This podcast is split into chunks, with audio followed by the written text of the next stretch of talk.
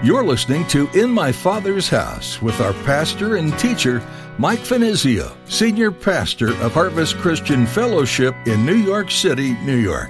In my Father's house, there's a place for me. In my Father's house, where I long to be.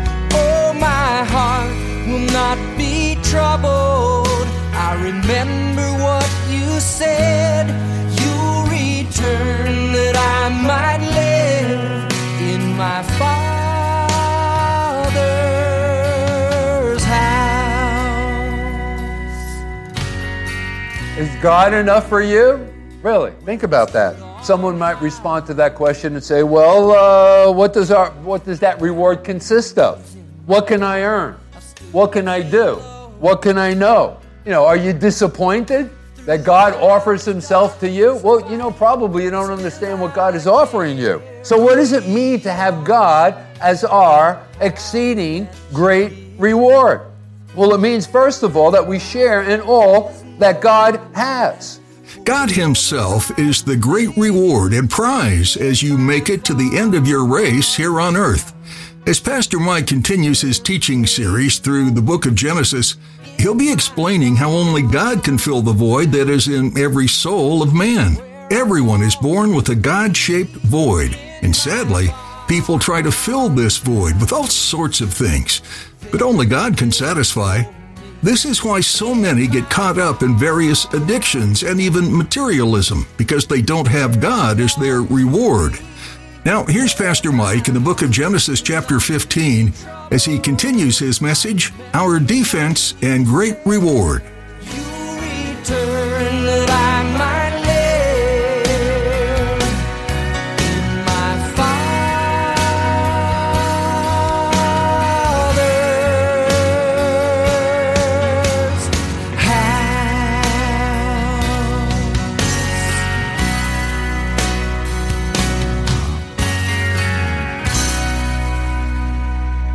The Bible throughout announces, both in the Old and New Testament, those things that God will shield us against. And this serves as our first point. So if you're taking notes, write this down. Let me say it again. Those things that God will shield us against. And to help us remember these things when we're faced with our own problems and calamity and circumstances, think of it as the big four. Okay? Just simply think of it as the big four. Now, the first of the big four is God will shield us from our enemies. Now, when I think of someone who had enemies, I can't help but think of David, because David knew this well that God shielded him from his own enemies. I mean, he had, he had all sorts of enemies on all fronts. We're talking hostile nations around Israel, old friends of the former king, Saul, factions within his own government, rebels within his own family. Remember, his own son Absalom sought to unseat him as king over Israel and replace his father as king. He put a hit out on his dad, he put out a contract on his life. So David knew what it meant to be shielded by God. He knew the protective power of God. Let me give you a cross reference for this. But you know, think about this. Many of the Psalms are written out of the men who wrote those Psalms' life's experience and all of the struggles and all of the difficulties and all of the coming up against enemies that were larger than themselves. David was the writer of many of those Psalms, and he's sharing out of his own personal testimony, conviction, and experience in knowing God and walking with God. So when you're faced with your own series of circumstances where you feel as if your back is up against the wall, I would encourage you to appeal to the book of Psalms. And I suspect that you'll find something to be extremely encouraging there. But the cross reference that I want to share with you is not from the book of Psalms. Uh, it's rather taken from 2 Samuel in chapter 22 in verses 2 through 4. And he said, that is David, the Lord is my rock and my fortress and my deliverer. In verse 3, the God of my strength, in whom I will trust. my shield and the horn of my salvation, my stronghold and my refuge. My Savior, you save me from violence. And then verse 4 I called to the Lord, who is worthy of praise, and have been saved from my enemies. There you have it. So the first of the big four is God will shield you from your enemies. Now, someone at this point may be thinking, well, Pastor Mike, you know, I, I really don't have any enemies to speak of.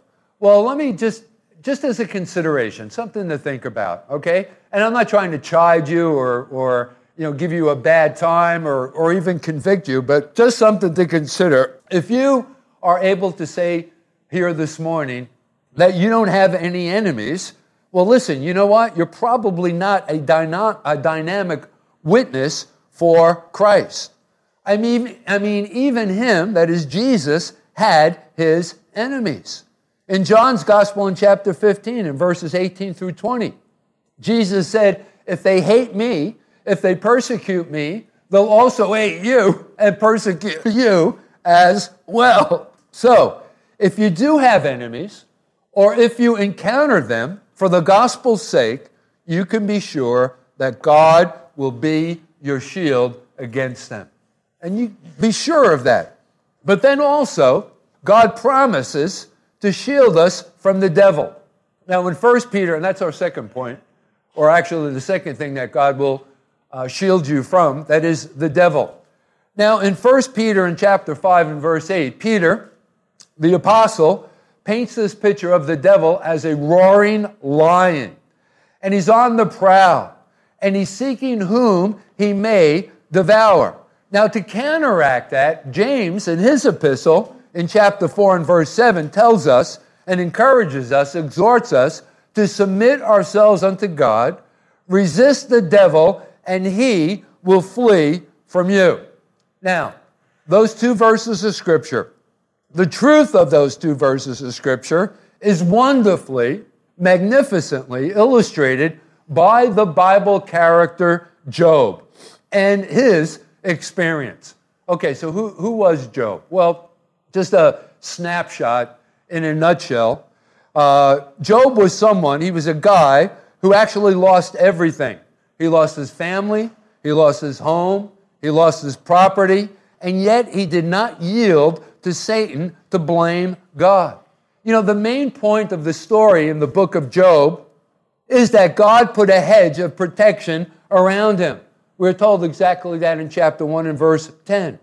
And the devil could do nothing except what God allowed him to do. Now, I don't know, many of you, I'm sure, are familiar with the story of Job, but basically, let me, a quick summary, a quick snapshot.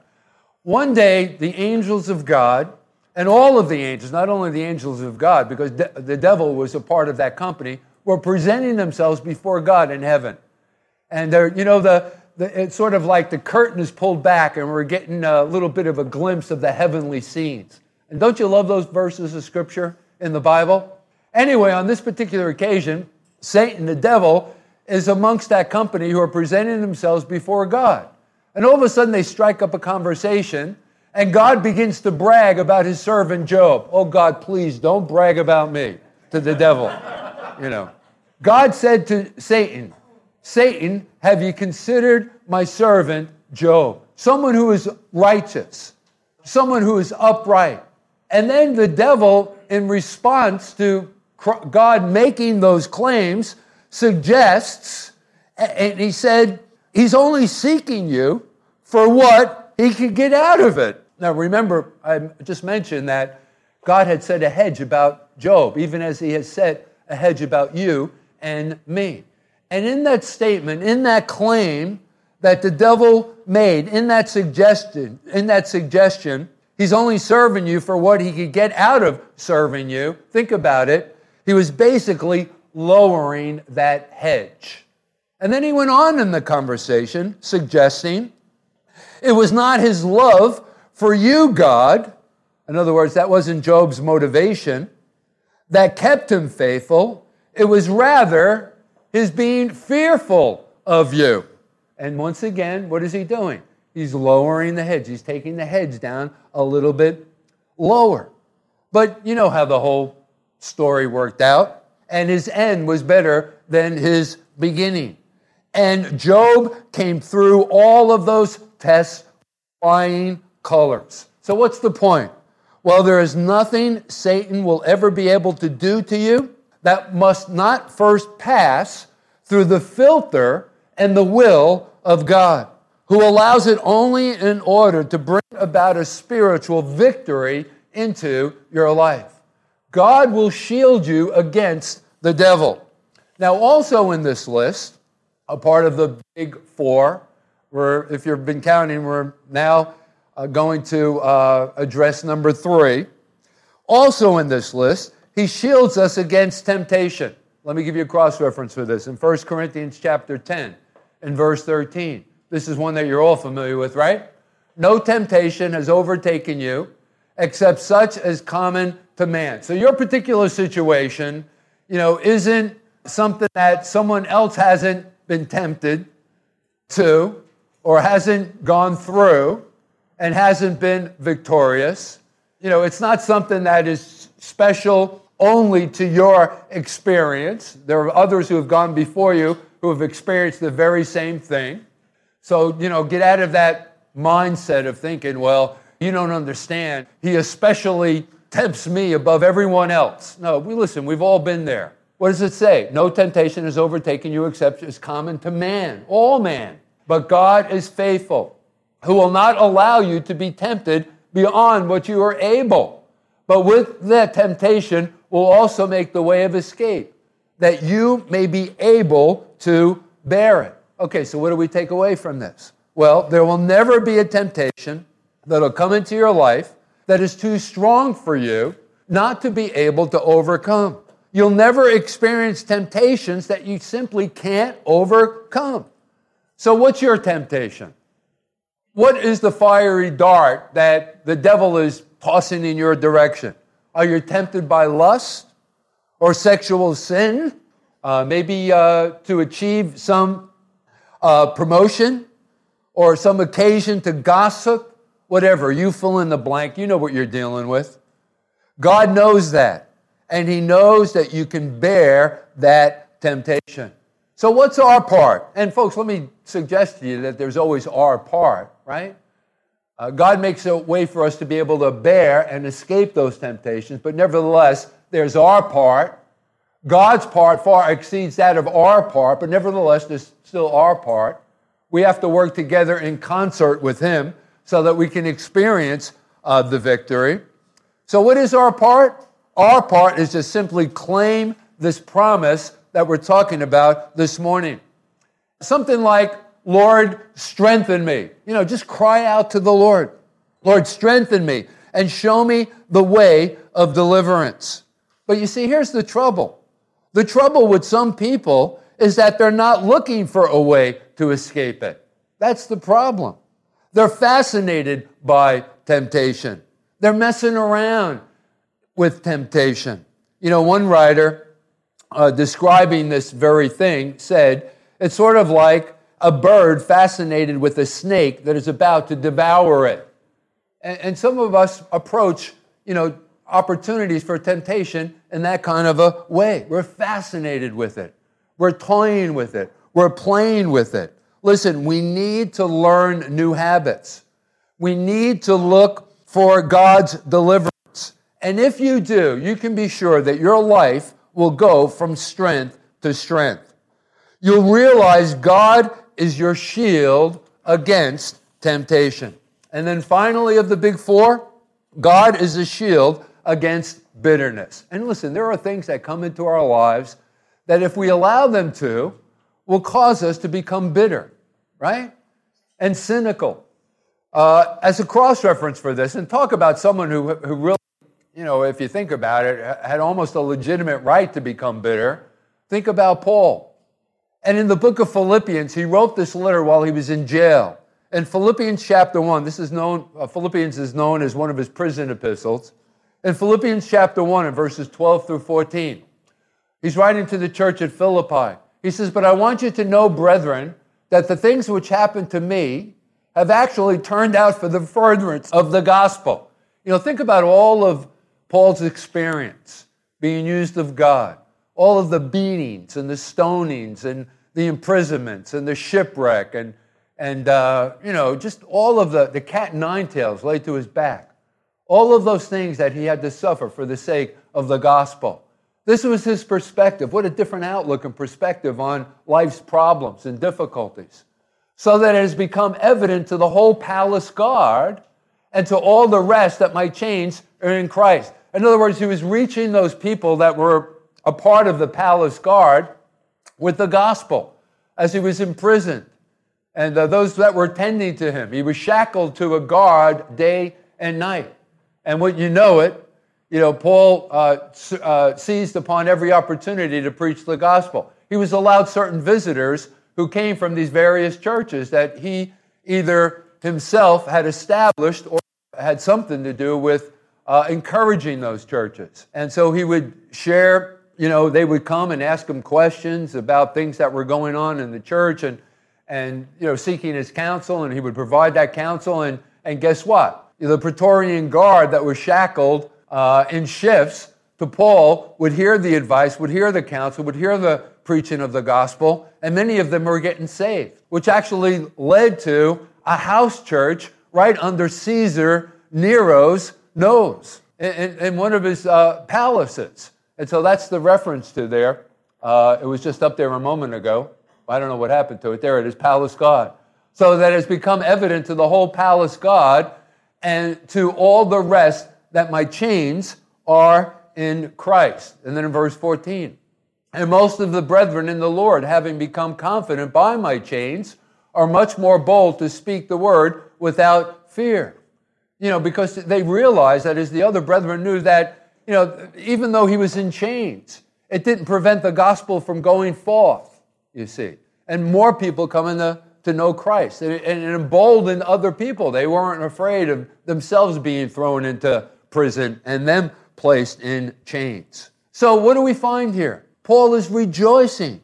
He hadn't become cynical, he hadn't become cantankerous, he wasn't bitter at all. So, let me ask you this question How are you facing your disappointments in life? And all of us have to face disappointments. How are you facing them? Are you just simply trusting in the Lord?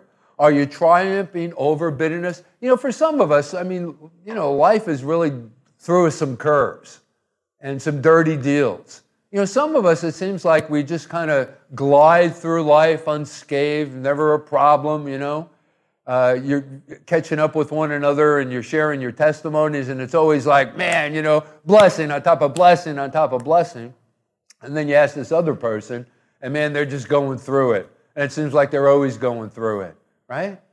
And, uh, you know, I don't, I don't know why that is, but it is. It's all a part of God's sovereign will and God's plan within our lives. So, how are you facing your disappointments in your life's experience? Are you allowing them to become, uh, allowing those things to cause you to become bitter? Or are you just simply looking to the Lord and trusting Him? Now, so that takes care of the shield part of this promise. God is our shield. Now, divine protection is only half the story. And that brings us to our second point, which is the smallest of the two. There's only two points to this message this morning. And that is, and if you're taking notes, write this down God, our reward. So God isn't only our shield, but He is also our reward. Okay? Now, what are we talking about here? Our very great and exceedingly great reward. That is God Himself. Now, this refers back to, and in context, when Abraham had returned from the battle against the four kings, chapter 14, where he tithed a portion of what he had recovered to Melchizedek, right? The high priest of the Most High God, which I believe, and we talked about this last time, was a theophanies. It was an appearance of Christ in the Old Testament when he tithed to Melchizedek and returned the rest of the spoils to the king of Sodom. And you can read about that if you weren't here last time in chapter 14, verses 18 through 24. Now, in a little bit of history. In ancient times, the spoils of battle were the warrior's reward. It was sort of like their badge of success. You see, he had every right to keep them, but Abraham forfeited them. Now, why did he do that? Because he realized that the battle was won by God and not by his own hand. So, in ancient time, the spoils of battle were the warrior's reward. It was their badge of success. And thus, Abraham had every right to keep the booty that he had recovered. But he forfeited it. It was then God came to him and said, Abraham, I am your great reward. That is God Himself. Now, here's the question that I want to put to you Is that enough for you? What are you looking for out of your life's experience? What are you looking from life? Is God enough for you? Really, think about that. Someone might respond to that question and say, Well, uh, what, does our, what does that reward consist of? What can I earn? What can I do? What can I know? You know, are you disappointed that God offers himself to you? Well, you know, probably you don't understand what God is offering you. So, what does it mean to have God as our exceeding great reward? Well, it means, first of all, that we share in all that God has. And, folks, let me tell you something He has it all. He has the cattle on a thousand hills, the Bible tells us. He'll share heaven and earth with us. In the book of Romans, in chapter 8 and verse 17, we are told that we are co heirs together with Christ. We share in all that God is. That is, the many attributes of God. We share in His wisdom. We share in His holiness. We share in His power. So let me ask you a question, and this sort of should serve sort of like a as a litmus test for us. How do you live your life as a Christian? Are you at rest? Are you at peace or are you always anxious about everything? Are you always fearful, right? You know, is there always some kind of trauma or drama rather going on in your, your life? Hey, remember what the Bible tells us in the book of Jude? There's only one chapter in verse 24. The Bible tells us that in reference to Jesus, he tells us there, he is able, that is Jesus, is able to keep you from falling and to present you faultless before his presence, that is the Father, with exceeding joy. So, is your faith like that? If not, listen, no big deal. That's why God brought you here this morning. He can teach you these things that we've been talking about this morning. You will learn that what God has promised, He is able to perform in you and through you. Remember this, gang. He is our shield and our exceeding great reward. In my Father's house, there's a place for me. In my Father's house, where I long when you look back at your life, what moments stand out to you? There are probably some pretty great ones getting married, having kids, graduations, and celebrations. But I imagine there are also a few you'd rather not remember. The ones that come back to run through your head at night as you try to fall asleep.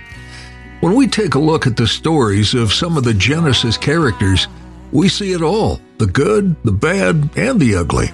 These people you meet made their fair share of mistakes, but that didn't disqualify them from being used by God. God built a nation from human beings who were far from perfect. And guess what? He wants to use you too. God has a plan for your life, and you can faithfully follow Him in the way He has made for you. You can be forgiven of your sins and start fresh remembering the faithfulness of God since the beginning of time. We're so glad we got to spend time with you today in the Word with Pastor Mike Finizio and in my Father's house. This program is a ministry out of Harvest Christian Fellowship in Midtown Manhattan. Check us out online at harvestnyc.org. There you'll find service times and our easy to find location. We have easy access from Port Authority on 42nd and Penn Station on 34th. Come by and see us. If you aren't close enough to drop by, you can find links to our online streaming and more on our website, harvestnyc.org. Again, that's harvestnyc.org. Thank you for joining us today. We're out of time for now, but come back and feast on the Word with us next time in my Father's house.